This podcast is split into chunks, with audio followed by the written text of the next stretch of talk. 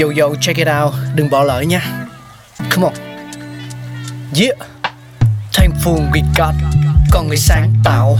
Mà sống dồi dào. Tình tuổi trời sao vương cao là tích tắp. Phát minh đầy ắp xây đắp tương lai.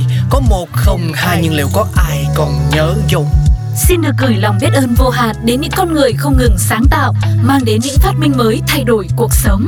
Thankful we got.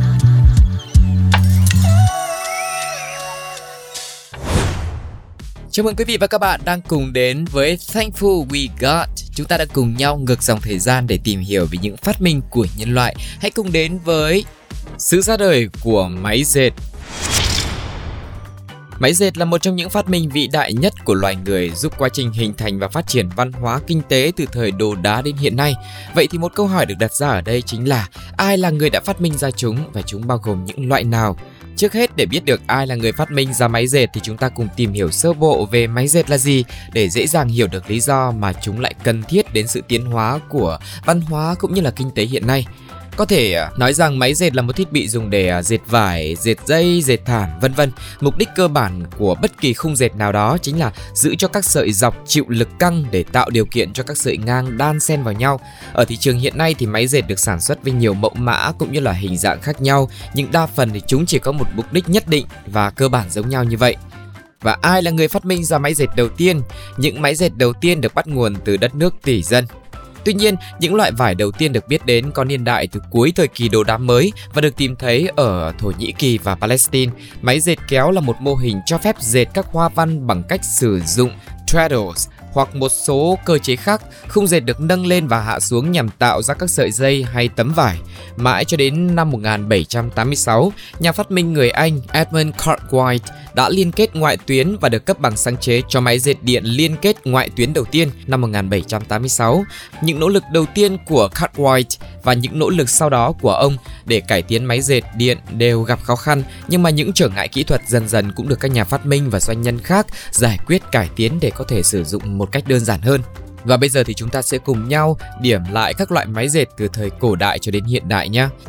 Đầu tiên đó chính là máy dệt dây đeo lưng, một máy dệt dây đơn giản có nguồn gốc từ các nền văn minh cổ đại. Chúng gồm hai thanh, một thanh được gắn vào một vật cố định và thanh kia cho người dệt thường bằng dây đeo quanh lưng. Trên khung dệt truyền thống thì chúng được vận hành bằng cách một bộ sợi dọc đi qua và hàng rào chuỗi liên tục bao bọc mỗi sợi dọc trong bộ kia.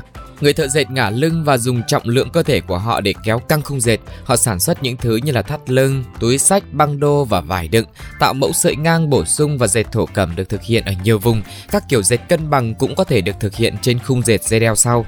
Ngày nay thì bộ dụng cụ dệt dây đeo lưng vẫn được sản xuất nhưng mà chỉ phục vụ cho những công việc tối giản mà thôi. Tiếp đến là máy dệt sợi dọc. Máy dệt vải sợi dọc là một loại máy dệt đứng, có thể có nguồn gốc từ thời kỳ đồ đá mới. Bằng chứng sớm nhất về khung dệt có trọng lượng sợi dọc đến từ các địa điểm thuộc nền văn hóa Stasevo ở Serbia và Hungary hiện đại và từ các địa điểm thời kỳ đồ đá mới ở Thụy Sĩ. Khung dệt này đã được sử dụng ở Hy Lạp cổ đại và lan rộng về phía Bắc và phía Tây khắp châu Âu sau đó. Đặc điểm xác định của nó là trọng lượng treo giữ cho các bó sợi dọc được căng với các sợi dọc thừa được quấn quanh tạ. Khi một sợi dệt đã chạm đến đáy của sợi dọc có sẵn, phần đã hoàn thành có thể được cuộn xung quanh dầm trên cùng và có thể tháo các sợi dọc bổ sung ra khỏi trọng lượng để tiếp tục. Điều này giải phóng người dệt khỏi sự hạn chế về kích thước theo chiều dọc. Còn khung dệt điện Edmund Cartwright đã chế tạo và được cấp bằng sáng chế cho một khung dệt điện vào năm 1785 và chính điều này đã được áp dụng bởi ngành công nghiệp bông sơ khai ở Anh. Khung dệt lụa do Charles Wilkinson chế tạo năm 1745 hoạt động theo nguyên tắc tương tự nhưng mà không được phát triển thêm. Việc John Kay phát minh ra tàu con thoi có vai trò quan trọng đối với sự phát triển của máy dệt điện thành công về mặt thương mại. Máy dệt của Cartwright là không thực tế nhưng mà những ý tưởng đằng sau nó đã được phát triển bởi nhiều nhà phát minh ở vùng Manchester của Anh nơi mà đến năm 1818 có 32 nhà máy chứa 5.732 khung dệt. Còn khung dệt Dobby là một loại máy dệt sàn điều khiển toàn bộ sợi dọc bằng cách sử dụng đầu Dobby. Dobby là một sự hư hỏng của cậu bé vẽ dùng để chỉ những người trợ giúp của thợ dệt, những người đã từng kiểm soát sợi dọc bằng cách kéo sợi kéo.